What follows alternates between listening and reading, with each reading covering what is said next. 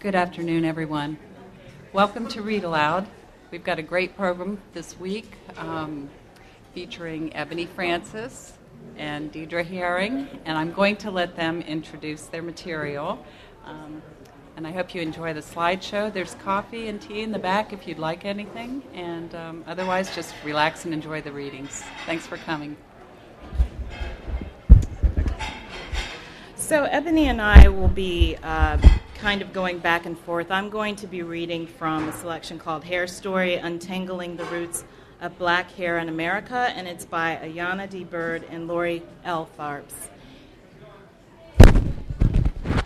I'll be reading from Tenderheaded, a comb bending collection of hair stories edited by Juliette Harris and Pamela Johnson. So, Black Hair in Bondage, 1400 through 1899. The story starts in Africa. The story of black people's hair begins where everything began in Africa. Not surprisingly, the birthplace of both astronomy and alchemy also give rise to a people in perfect harmony with their environment. Indeed, the dense, spiraling curls of African hair demonstrate evolutionary genius. Like natural air conditioning, this frizzy, kinky hair insulates the head from the brutal intensity of the sun's rays. Of course, there is not one single type of African hair, just as there is not one single type of African. The variety of hair textures from Western Africa alone ranges from the deep ebony, kinky curls of the Mandingos to the loosely curled, flowing locks of the Ashanti.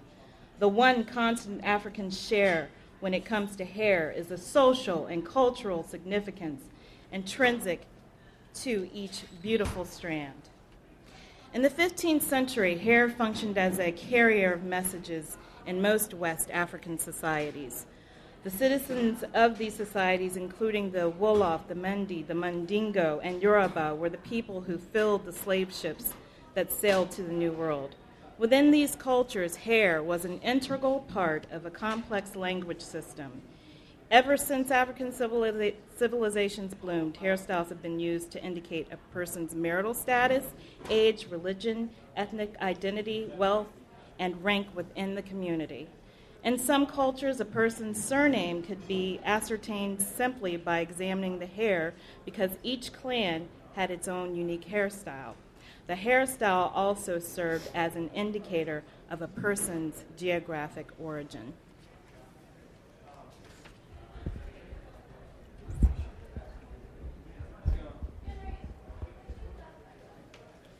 This is a little folk tale called Why Colored Folks Have Nappy Hair. In the beginning, the story goes, nobody had hair. So God called everybody together to beautify them and hand out the hair. When the call came that the hair was ready, black folks were having a big barbecue that they wanted to finish. That's really funny to me. the other races came running, put the hair on, and smoothed it down. And so they have smooth hair. Then they issued a second call to the colored people, but the only hair left that was left was the trampled hair on the ground and so the colored people got stuck with the kinky hair. Um, next, I'm going to go into brief little definitions about good hair and bad hair. Good hair. Back in the day, and some still believe, a close approximation of Caucasian hair. The texture is generally wavy and silky soft to the touch. Of course, the length is long or the hair has the potential to be long, some folks used to call it nearer my God to thee hair. Bad hair. Tightly coiled, coarse hair that is thought to be hard to manage and is generally short. Also known as nappy hair, tight hair, and mailman hair, as in every knot's got its own root.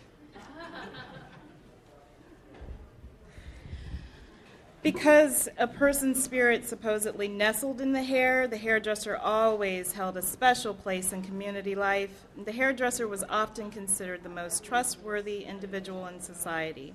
The complicated and time consuming task of hair grooming including, included washing, combing, oiling, braiding, and twisting or decorating the hair with any number of adornments, including cloth, beads, and shells.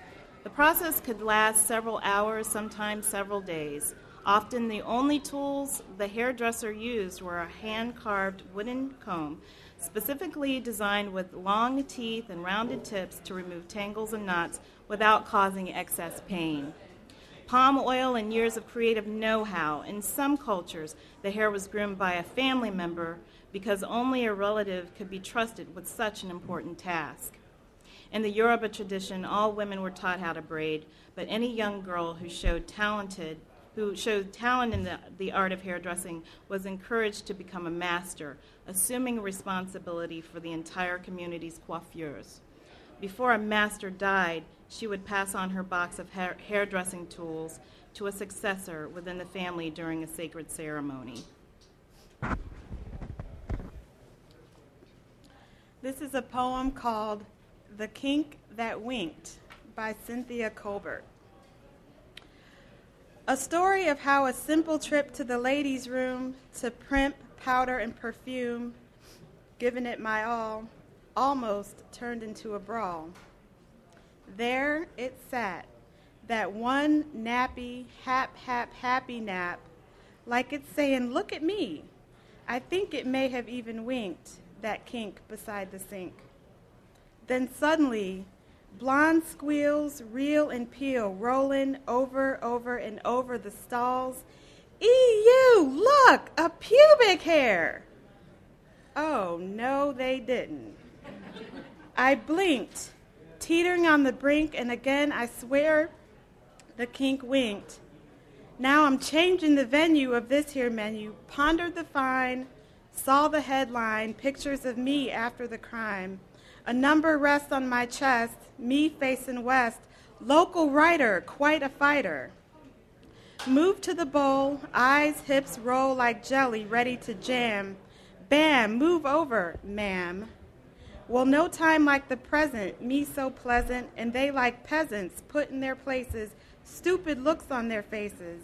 As I began to comb my nappy, Hap, hap, happy naps.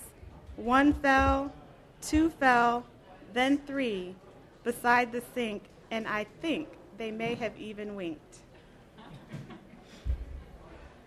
So, for nearly 400 years, an estimated 20 million men, women, and children were forcibly removed from their homes and dragged in chains to the slave markets on that infamous coast that stretched for 3,000 miles from Senegal to Angola. The captives were then sold to European and Arabian slave traders. Most of the slaves were then sold to European and Arabian slave traders. Most of the slaves were between the ages of 10 and 24, and the majority of them hailed from Western and West Central Africa. The citizens of countries such as Senegal, Gambia, Sierra Leone, Ghana, and Nigeria were highly sought after because of their specialized skills in agriculture, pottery, jewelry making, cotton weaving, and woodworking. One of the first things the slave traders did to their new cargo was shave their heads if they had not already been shorn by their captors. The highest indignity, wrote Ayuba Suleiman Diallo, a member of a prominent West African family who was kidnapped and forced into slavery, was when his Mandingo, Mandingo assailant shaved his head and bared and beard to make him appear as if he were a prisoner taken in war.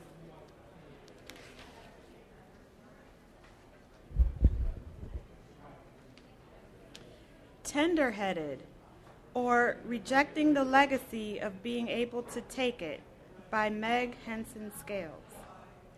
The question, You tender headed? reaches from blackberry depths to millennia of recalcitrant B2Bs.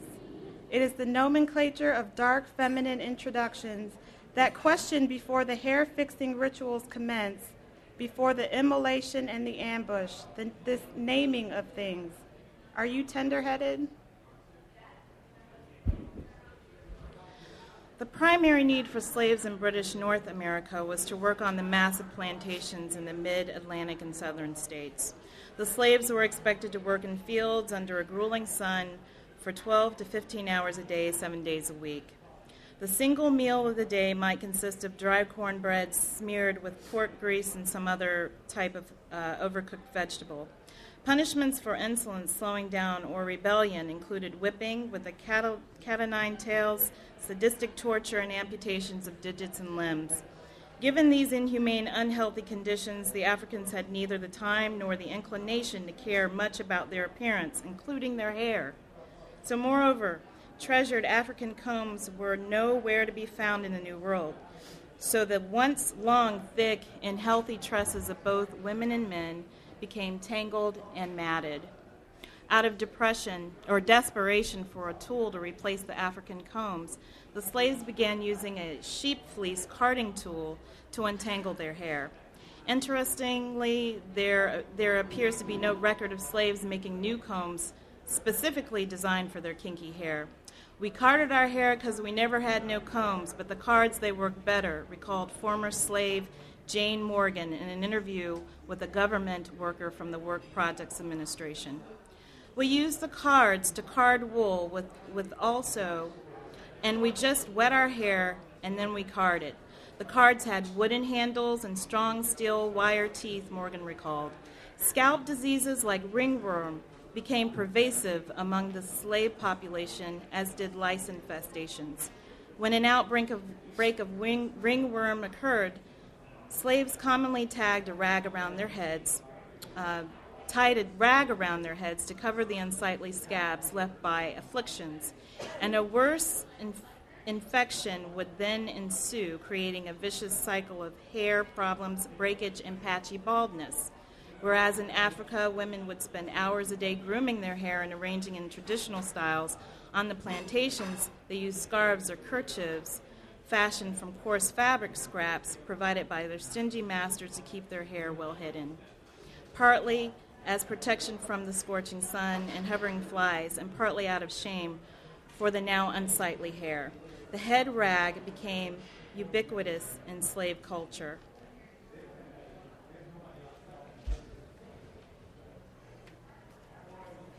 This is called Hair Revolution by Cynthia Colbert. It's kind of funny because every time I see her name, I want to say Colbert like Stephen, but anyway. I was eight, and every two weeks took the bus to Miss Jerry Pearl, who did hair in her basement. Smell of burnt hair and grease. Girl, your hair sure is nappy and dirty this time. What have you been into? Running around with frizz and naps. What would folks think? Why, they would think I was just a kid having all the fun I could get my hands on. Although it would have been nice to have hair like my friend Dixie, who sat next to me at school. Hers was all nice and shiny and long and blonde. I was 14 and wore my psychedelic lime green bell bottoms like a badge of honor, but something was missing. I pleaded, Mama, please let me wear an afro. Girl, why would anyone want to wear that mess? I'll never know. Running around looking all wild. What would folks think? Why, they would think I was black, beautiful, and proud like my girl Nikki G, talking about men in their tight, tight pants and big afros. And maybe, just maybe, they would know that I was about black power on the order of Eldridge and Stokely or Huey. When Mama finally said, okay, honey, I had me an afro that would have made Angela Davis proud. Painstakingly braided every night, picked, shaped, and padded. I was 16, and Revlon was calling my name. Had to get a perm and Farrah Fawcett blonde streaks. Then later, Aretha reddish brown. While others tried alcohol and weed, I experimented with my hair. Why would you want to perm your hair? You just want to be like the white girls. I heard Jerry Lynn Barnes' hair fell out in patches because of that stuff. No boy wants a bald headed girl. What would they think? Maybe they would think I was beautiful with my shiny, silky hair, parted down the middle and feathered to the back, with just a few blonde streaks around my face. Or maybe they would show me some R E S P E C T if it was Aretha Red. Maybe they wouldn't notice how big my butt was getting or the breakouts on my face. I'm just trying to find me. I was 20, bound by the box that had promised shiny, silky, even sexy hair, burning my scalp, my ears, my hair, a delicious agony to hair that's mine and his. Isn't it time to do something to your hair? Getting a little nappy around the edges. Want my wife to look good when we go out. What would people think? Why, they would think that I was a young housewife and mother, loving and nurturing, whose kids and her man were well cared for. I may be your wife, but these edges are mine. Trust me, I know when my hair needs to be done. Functional when it needs to be, sleek and sexy when I need it to be. I can cook up the bacon, fry it up in the pan, and never, never let you forget. Well, you know the rest. There goes 30, now here comes 40, and during this, this what? One and a half hour ordeal at least twice a week. Shampoo, blow dry, curling iron. Don't they know that a single working mom wants hair that looks good but is easy to take care of? Fashion with ease. I'm not that hard to please. Wash and wear hair, but do I dare? You work in an office. A nice relaxed bob is the corporate look, and it's fairly easy to care for. If you wore those braids, locks, afro, select one, to work, why, what would they think? They would probably find it fascinating, as they all seem to think our hair is. Can I touch it? It doesn't look as soft, doesn't look as if it would be so soft. How do you do that? You can do so much with your hair. And the stares and questions would end once the novelty wore off. What would they think? Who cares? So, after two centuries in bondage, a unique homegrown system of black hair care had developed. Over the years, the goal of grooming the hair had morphed from the elaborate and symbolic designs of Africa into an imitation of white styles adapted to black kinks and curls. Both women and men were interested in straightening their hair because straight European hair had held up as the beauty as the beauty ideal. So there existed neither a public nor a private forum where black hair was celebrated in America. And without the influx of Americans to the slave population, it was difficult for blacks born and raised in captivity to take pride in their kinky locks. Without the combs, herbal ointments, palm oil used in Africa for hair dressing, the slaves were forced to use common Western household products and equipments and equipment to achieve certain styles. Instead of palm oil, the slaves took to using oil based products like bacon grease and butter to condition and soften the hair, prepare it for straightening, and make it shine. Cornmeal and kerosene were used as scalp cleaners, and coffee became a natural dye for women. Several methods of straightening the hair were concocted by ingenious blacks who were, sh- who were short on commercial products. So men would slick would slick axle grease meant for wagon wheels over their hair for a combination dye job and straightener. Women would slather their hair with butter, bacon fat, or goose grease, and then use butter knife, a butter knife heated in a can over a fire as a, a crude curling iron. Sometimes a piece of cloth warmed over a flame would be pulled across the head and worn for a short while to stretch the curls out.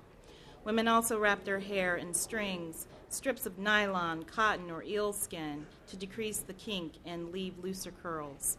Some slave mothers took to wrapping their children's hair to start training it to grow and training it to straight as early as infancy. The most mordant device used to straighten the hair was lye, mixed with potatoes to decrease its caustic nature. This creamy concoction was smeared on the hair, and the lye would straighten the curls. Unfortunately, it could also eat the skin right off a person's head. So, good and bad hair. The quest for straight hair was often a torturous obsession for the slaves, but it was not just about conforming to the prevailing fashions of the day. Straight hair translated to economic opportunity and social advantage because many of the more than 100,000 free blacks in 19th century America were the mulatto offspring of the first African arrivals and their European companions, lighter skin and loosely curled hair would often signify free status. In fact, many light complected slaves tried to pass themselves off as free, hoping the European features would be enough to convince bounty hunters that they belonged to that privileged, that privileged class.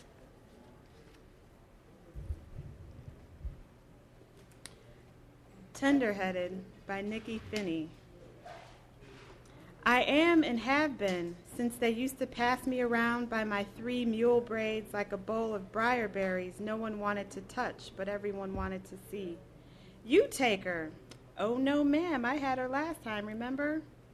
Nobody, nobody wanted to straighten this hair, and I didn't want nobody to.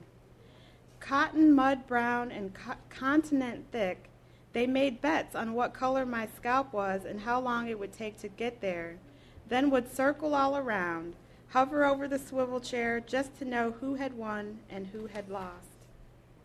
Easily, it was a day's travel from the first to the last sizzling stroke. Afterward, whoever lost politely walked over and regretfully informed the rest of her waiting customers she was unavailable for the rest of the day. While in the back room, already she was soaking her fingers in a bowl of something sudsy and smooth, readying them for their ordeal, and for the next four hours I was hers. By large, unsympathetic, twisting fingers, she would take me unmercifully, unmercifully from chair to sink, to chair to dryer, back to chair, and then finally lead me up front near the window, just under the Clyburn's Beauty Shop sign, somewhere safe and far away from those hands, where my scarlet and throbbing head, where my scorched ears could cool better. Behind me, I could hear her back with her girls now, her fingers returned to that sudsy bowl, waiting, I suppose, for the color and the feeling to return. I could hear her, I could hear them all good, talking and teasing about how the Lord must have mixed me up with somebody else, maybe even two or three people, giving me all that hair and tender headed too. Saying how some poor soul out on the street right now, walking around with a big old buffalo brush and just a finger snap of hair, steady pleading their mama or maybe even an auntie for some squatting time inside that sacred place of places. And once inside those gaping legs, how eyes would close while hands scratched and brushed to high heaven. How they would sit so perfectly still while their scalp got raked and planted, making sounds like they never wanted it to stop. Still not knowing they so mismatched, not knowing maybe I got some of what belongs to them. Just like them ladies don't know how good I hear their laughter ringing off the glass that my head has made into my cooling board. Just like they don't know how hard I'm trying not to hear them, how hard I'm steady peeping and looking outside and longing for to get away, right away, inside the safety of that 69 Buick and back beside the generous giver of this tender headed crown. So now there's no excuse for nappy. 1900, 1964. In 1901, Sarah McWilliams, of 34, was a widowed single mother with no formal education, supporting a daughter in college on the income she made washing other people's clothes. Nine years later, the Guinness Book of World Records hailed this very same woman as the first self-made female uh, female American millionaire. With inspiration gleaned from a fanciful dream, McWilliams, better known at, to the world as Madam C.J. Walker, came to symbolize all that black hair stood for in the first half of the 20, 20th century. An avenue to success and respectability, black nationalism and expression, controversy, and heated debate, black hair unleashed its power on an unsuspecting world the New Negro, 1900 through 1920. It was a new year, a new century, and there was a new Negro. Blacks in America had survived, in, survived enslavement, a civil war, and emancipation that left them economically and politically at a crippling disadvantage compared with whites. Yet the 20th century was the first time that blacks were collectively a free people, able to exercise more than minimal control over their lives and destinies, albeit in a racist society. It was a time of promise and progress, as well as one of hard work and the reconfiguring of many ideas, norms, and ideologies. Blacks, no longer distinguished as free or slave, began the century by shaping their collective identity, and the politics of appearance was to play a pivotal role. Hot Comb by Natasha Trethewey.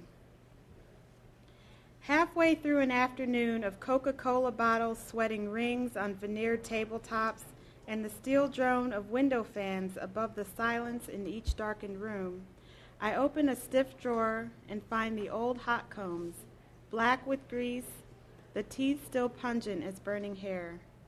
One is small, fine toothed, as if for a child. Holding it, I think of my mother's slender wrist the curve of her neck as she leaned over the stove, her eyes shut as she pulled the wooden handle and laid flat the wisps at her temples. The heat in our kitchen made her glow that morning. I watched her wincing, the hot comb singeing her brow, sweat glistening above her lips, her face made strangely beautiful as only suffering can do. Think now I'm to go to this one now. This is kind of funny, and some of y'all back there might remember some of these that I'm about to read. It, a slick history of hair grease. From palm oil and shea butter to hog lard, chicken fat, Dax. I know some of y'all use Dax, don't front. Nu Nile, Brilliantine, Royal Crown, Dixie Peach, Apex, Sulfur 8, Alberto VO5, Vitapointe, Posner Bergamot, Lustrous Silk, Ultra Sheen. Who got the Ultra Sheen? That's it. It's used, trust me. Hot Six Oil, Jojoba, and Carrot Oil. In 1900, educator and businessman Booker T. Washington edited a volume entitled A New Negro for a New Century, in which he stated that the African American woman can prove to the world that a Negro woman, that Negro womanhood, when properly treated and educated, will burst forth into gems of pure brilliancy, unsurpassed by any other race. What did this face for the new race have to look like? In many ways, and not surprisingly, since the light skinned black elite heavily influenced these ideas, the idealized black woman in many, and many Eurocentric features, including hairstyles.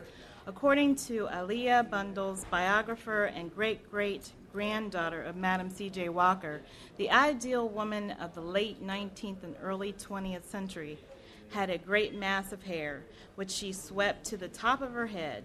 For those women of any race that were unable to attain this look naturally, there was a thriving wig and hairpiece industry to assist them. So the dressing of one's hair should be a matter of deep concern, stated the popular beauty guide, a complete course in hair straightening and beauty culture. To no other race is this more important than the Negro woman. While black women's physical appearance symbolically represented more for the race, black men, too, dedicated significant amounts of time to hair care regimens. For the first time, decades of 20th century, black men sought to slicken, straighten, and otherwise style their hair through the use of tonics and pomades. A 1911 advertisement in the black newspaper The Age asks, Have you had your hair straightened yet? Cold soap waves were a popular method for achieving the pronounced parts and sleek looks of the time, and these waves were achieved by washing the hair, not rinsing all, out all the soap, and wearing do rags, cloth rags tied over the head to produce pressurized wave patterns. Another popular straightening technique for men was to comb or brush large quantities of hair grease and water through the hair at night and then cover it up in dew rags as they slept. Straightening Our Hair by Bell Hooks. Incidentally, this is not a poem, but. On Saturday mornings, we would gather in the kitchen to get our hair fixed, that is, straightened. Smells of burning grease and hair mingled with the scent of our freshly washed bodies, with collard greens cooking on the stove, with fried fish. We did not go to the hairdressers. Mama fixed our hair. Six daughters, there was no way we could have afforded hairdressers. In those days, this process of straightening black women's hair with a hot comb was not connected in my mind with the effort to look white, to live out standards of beauty set by white supremacy. It was connected solely with rites of initiation into womanhood. To arrive at that point where one's hair could be straightened was to move from being perceived as a child whose hair could be neatly combed and braided to being almost a woman. It was this moment of transition my sisters and I longed for. Hair pressing was a ritual of black women's culture, of intimacy. It was an exclusive moment when black women, even those who did not know one another well, might meet at home or in the beauty parlor to talk with one another or to listen to the talk. It was as important a world as that of the male barbershop, mysterious, secret.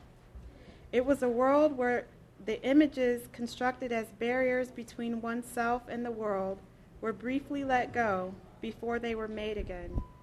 It was a moment of creativity, a moment of change. I wanted this change even though I had been told all my life that I was one of the lucky ones because I had been born with good hair, hair that was fine, almost straight, not good enough, but still good. Hair that had no nappy edges no kitchen, that area close to the neck that the hot comb could not reach. This good hair meant nothing to me when it stood as a barrier to my entering the secret black woman world. I was overjoyed when Mama finally agreed that I could join the Saturday ritual, no longer looking on but patiently waiting my turn. I have written of this ritual. For each of us, getting our hair pressed is an important ritual. It is not a sign of our longing to be white. There are no white people in our intimate world. It is a sign of our desire to be women. It is a gesture that says we are approaching womanhood. Before we reach the appropriate age, we wear braids, plaits that are symbols of our innocence, youth, our childhood. Then we are comforted by the parting hands that comb and braid, comforted by the intimacy and bliss. There is a deeper intimacy in the kitchen on Saturdays when hair is pressed, when fish is fried, when sodas are passed around, when soul music drips over the top. It is a time without men. It is a time when we work as women to meet each other's needs, to make each other feel good inside, a time of laughter and outrageous talk.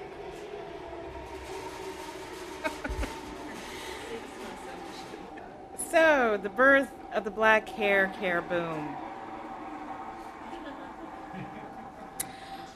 Promised 40 acres and a mule at emancipation, most African Americans entered the 20th century with considerably less. At the century, as the century progressed, the creation of a black consumer market, an obvious outgrowth of a rising middle class, was to have a major impact on the role of black hair and the significance attached to it. With disposable income, more blacks had the means to, per- to purchase cosmetics, namely bleaching creams and hair straightening products. With the attainment and use of these goods, they were able to work toward achieving the respectable, respectable look of the new Negro. Yet it is the stories of two hair care capitalists Annie Turnbow Malone and Madam C.J. Walker that best illustrate the way black hair was used to make money while simultaneously helping to build up the race. The story of these two women also illuminates a theme that will be seen throughout the modern history of black hair in America the contradictions that seem to lie at the core of creating an industry that is pro black while pushing an agenda of alternating or improving on black features by making them appear whiter.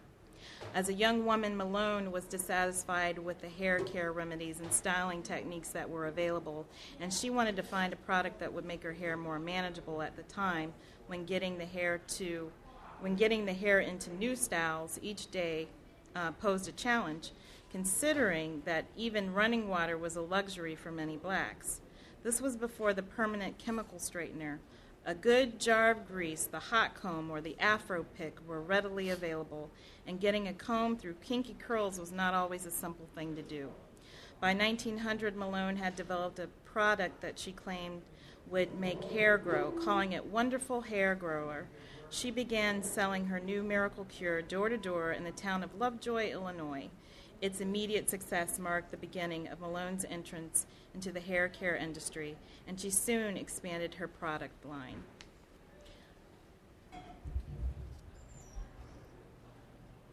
This one makes me laugh. Love Potions 1 through 4, collected by Constance Johnson.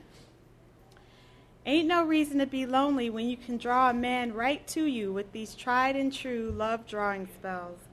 They come from the same folks who worked High John the Conqueror and invented seven varieties of mojo. One, take a strand of his hair and put it in the Bible. After five days, take it out and put it in a perfume bottle. He will fall madly in love with you. Now, after you get him, don't do nothing silly like taking the hair out of the perfume bottle. Two, take two strands of hair from the man you be wanting and place each hair in the heel of each of your shoes. Now wear them for nine days. The hair will continue to grow, and just as it do, so will his love for you. Three, love relations been going poor lately? Take a pair of his old shoes and put some of your hair in them and wear them. That'll bring him back to you. Remember now, the spell only lasts if you continue to wear the shoes. Take away the shoes or the hair from the shoes, he gonna leave you again, so be careful.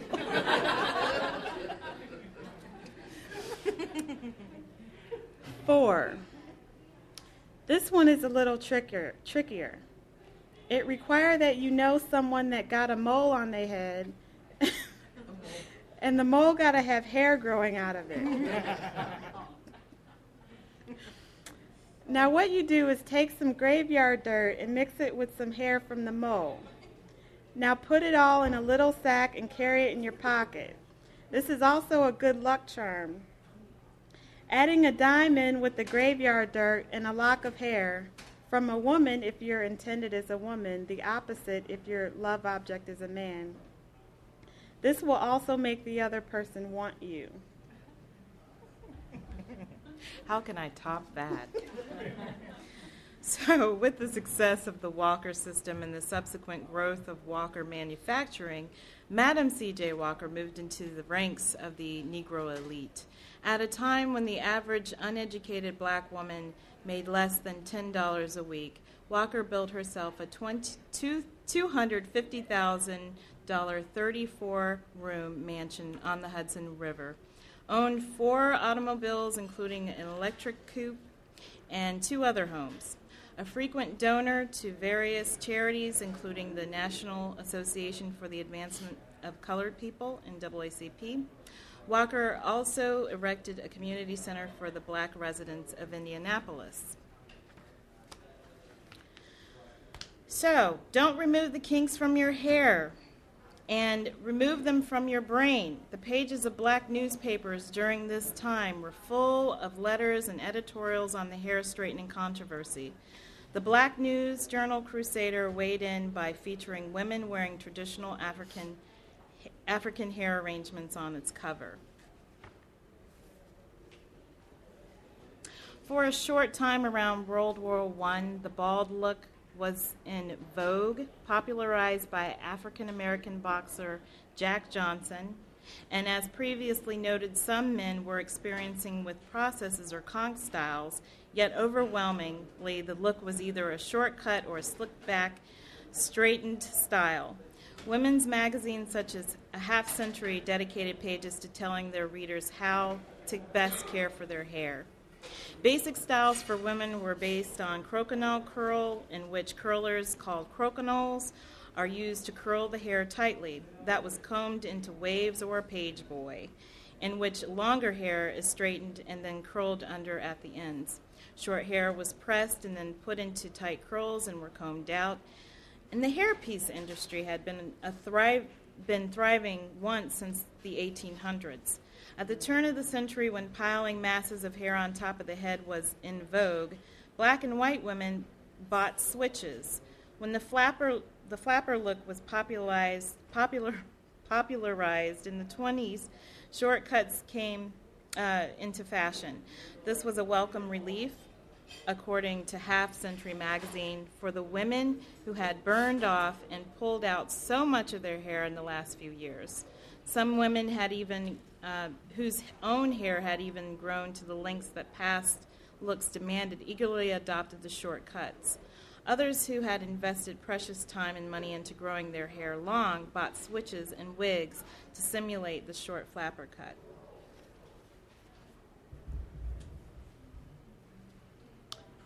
Homage to My Hair by Lucille Clifton. When I jump up and dance, I hear the music. My God, I'm talking about my nappy hair.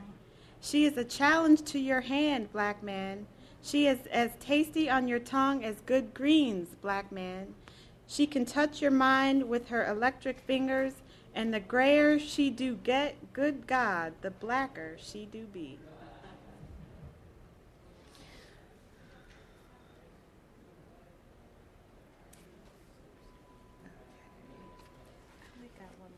Okay. So the Black Power movement had gained a substantial following and even a larger number of uh, sympathizers by 1969. One year earlier, in a speech that launched a cultural revolution, Stokely Carmichael invoked the words Black Power. For lack of any other cohesive nationalist movement, all things that fell under the general heading of Black Pride came to be attributed by the media, white America, and other blacks to the work of the organization called the Black Panthers. So while the Panthers were actually more concerned with Head Start programs and challenging legal injustices, there was a growing legion of primarily young black Americans who were throwing their hair in emulation of the Panthers and as a declaration of their racial pride.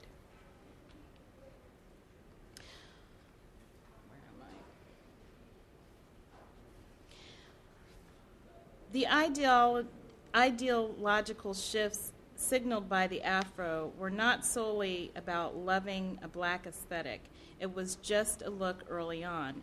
It was a it was a lot more political, and there was some expectation toward your behavior, particularly your behavior toward other black people, women, your brother, stresses Rochelle Nichols Solomon, Philadelphia education reformer and founding member of the community group Sisters Remember Malcolm.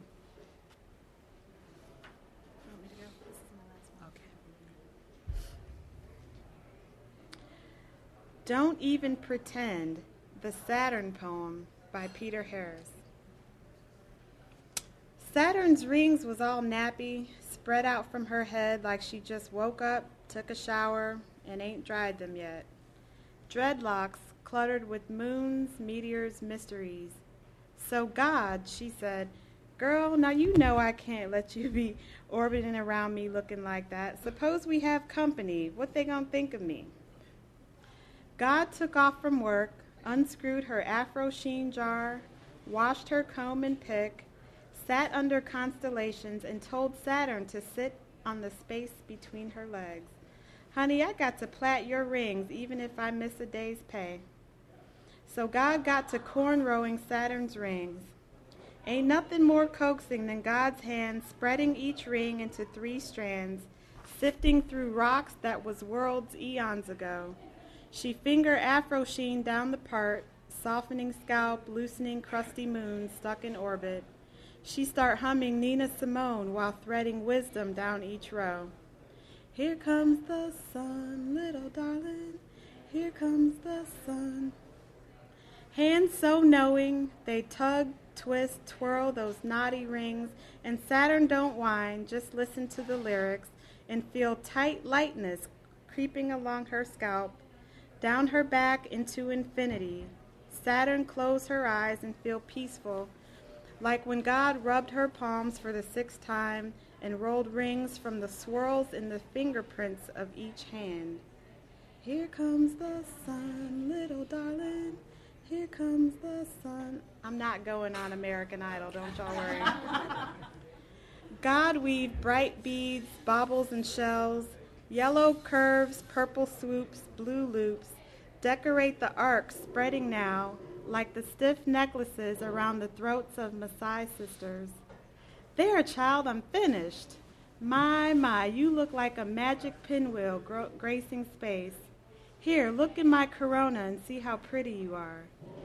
God hum and sigh. She got to rest these few more hours, work again tomorrow, smiling early from the east, glinting off Saturn's rings like a fawn darting quenched from the waterhole back into the forest. The Growing Politics of Hair, 1971 to 1979. In March 1971, the one year old black women's magazine's Essence hit the newsstands with its first ever cover model with long, straight hair. Its past issues had all featured afroed or cornrowed cover subjects. The model's name was Lauren Walker, and she was not a professional model, but instead a new breed, one of the many up and coming business minded women of the future. Walker's professed business mindedness and a youth and popular culture that had just recently invested the bulk of its interest in revelation in revolution was as startling as her hairstyle. But by 1971, the Black Power movement was losing momentum, and black hair's natural reign was undergoing a change. The afro had become a hairstyle, plain and simple. It was no longer a matter of what your fro stood for, but how high your fro stood afros were everywhere and they were increasingly unconnected to black power. Younger adults who were coming of age after the civil rights movement began wearing the style and emulation of celebrities like Jimi Hendrix rather than activists like Angela Davis. The Jackson Five, a group a group few would argue were pushing any type of subversive political agenda, had mile high fros Diana Ross, the epitome of mainstream appeal, even sported a short bush. So white people now used to used to the style that had shocked them just a few short years before were beginning to co-opt it. And blacks now used to the style and increasingly forgetful of its ideological meanings were like whites reinter- reinterpreting it, it simply as a hairstyle that could be worn today and gone tomorrow white America became more at ease with the sight of a large afro at roughly the same time that the Black Power movement was losing most of its steam. Internal dissonance caused or exa- exacerbated by government sabotage, as well as Trump, trumped up criminal charges and government endorsed acts of terrorism led by the Black Panthers and similar militant groups to fall apart. Many who had been part of the Black Power movement abandoned it. The cause died, notes Stephanie Williams, a former Panther sympathizer whose own afro who had, had been inspired by H. Rap Brown. The afro became a fashion statement. So now there's big money in black hair 1900 to 1950. The turn of the century ushered in the birth of a black middle class with cash to spend. As blacks migrated into the cities, both black and white entrepreneurs created goods and services to exploit this growing market. Black men and women were finally provided with commercial hair products instead of having to rely on homemade and often ineffectual concoctions. These products, however, were mostly tins of grease and magic potions proportioned to turn short, kinky hair into long, straight, shiny locks. At the beginning of the century, most manufacturers of these products were white and did not succeed in turning a great profit, mainly because the products were both marketed ineffectively and never lived up to their hyperbolic claims. But things changed rather quickly, and black people rolled up their sleeves and once again reclaimed their hair industry. But this time, it was their own hair that caused profits to, sto- to soar. So, politically incorrect, Black, ha- Black Hair's new attitude 1980 through 1994. What Farrah Fawcett did for the cascading mane, Bo Derek is doing, doing for braids, Newsweek magazine proclaimed in 1980. Ironically, the era that began with blacks exploring a new visual aesthetic of nat- natural nappy hair and African inspired styles ended with a white woman being championed by the mainstream as the embodiment of beauty for wearing one such look. In 1979, Bo Derek made the movie 10, and in it she wore her hair in cornrows with beads on the end, the same style that Cicely Tyson had worn more than a decade earlier. By 1980, on the pages of Time and Newsweek and in the lexicon of the population at large, cornrows had come to be known as Bo braids. Even though those mainstream publications that took the time to note the African roots of the style seldom included photos of black women wearing them. So some like to point to Bo Derek as an example of America's embracing a multicultural, more inclusive beauty ideal. The response, the response was not favorable on all fronts, however. The African American community and black women in particular saw it as an adding insult to injury. I saw danger in Bo Derek, remembers Ms. Magazine's Marcia Gillespie. What, have, what offended me was that it was bad enough that they were going to tell me that she was the most beautiful woman in the world, but then to put her in cornrows as if to cover all of the bases. So, under attack in the braids in the workplace. While white women were getting braids for prices way below market value from, from black women on the beaches of Car- Caribbean islands or paying big bucks at expensive salons around the United States, black women began making headlines of their own over braided styles. However, the reasons and in their implications were although altogether different. In 1981, Renee Rogers, a ticket agent for American Airlines, was fired for wearing cornrows, and she filed a discrimination suit that eventually went to the federal courts. Judge Abraham D. Sofaer, the federal district court of New York, rejected her argument that the style evoked her African heritage, observing that she adopted the style shortly after the release of the film 10. Following Rogers' case, African American women continue to be reprimanded or dismissed from work over their decision to wear cornrows and braids. Other employers who prohibited braids in general or cornrows in particular included the Atlanta Urban League, Howard University Hospital, uh, American Airlines, the director of corporate relations at the time, said that the braids were inconsistent with the airline's business-like clean, fresh image, and the Metropolitan Police Department in Washington, D.C. In June of 1987, a string of cases involved the issue. Uh, involved the issue began bringing national attention and even gaining the support of some unlikely allies.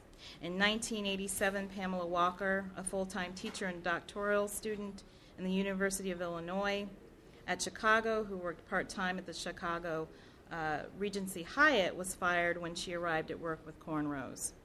After Walker filed a complaint in the Equal uh, Employment Opportunity Commission, the hotel offered to reinstate her.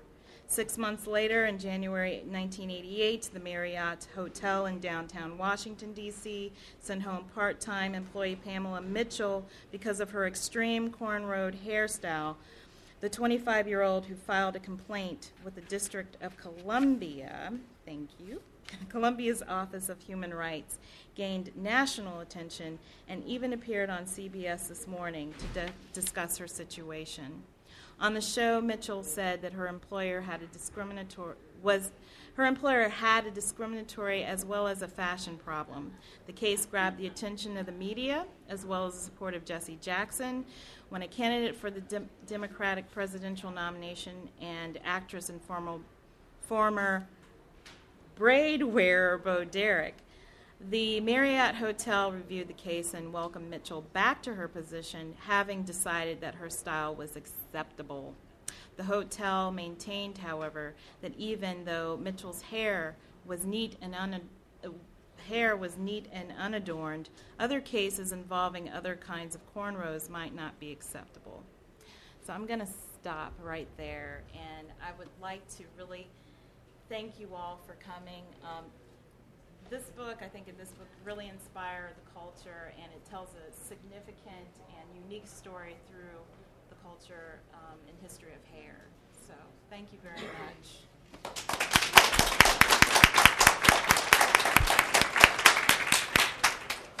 And if I could add one thing, I spent the weekend in Washington, D.C., and it is hard to find hairstyle that is not dreadlocks. Everybody you see on the street, men and women, both are wearing locks, braids, all sorts of things. It's hard to find people who don't have that. So I think it's really interesting. is. It really is. Well, thank you so much. Thank you. Thank you. Thanks to all of you for coming. Yes.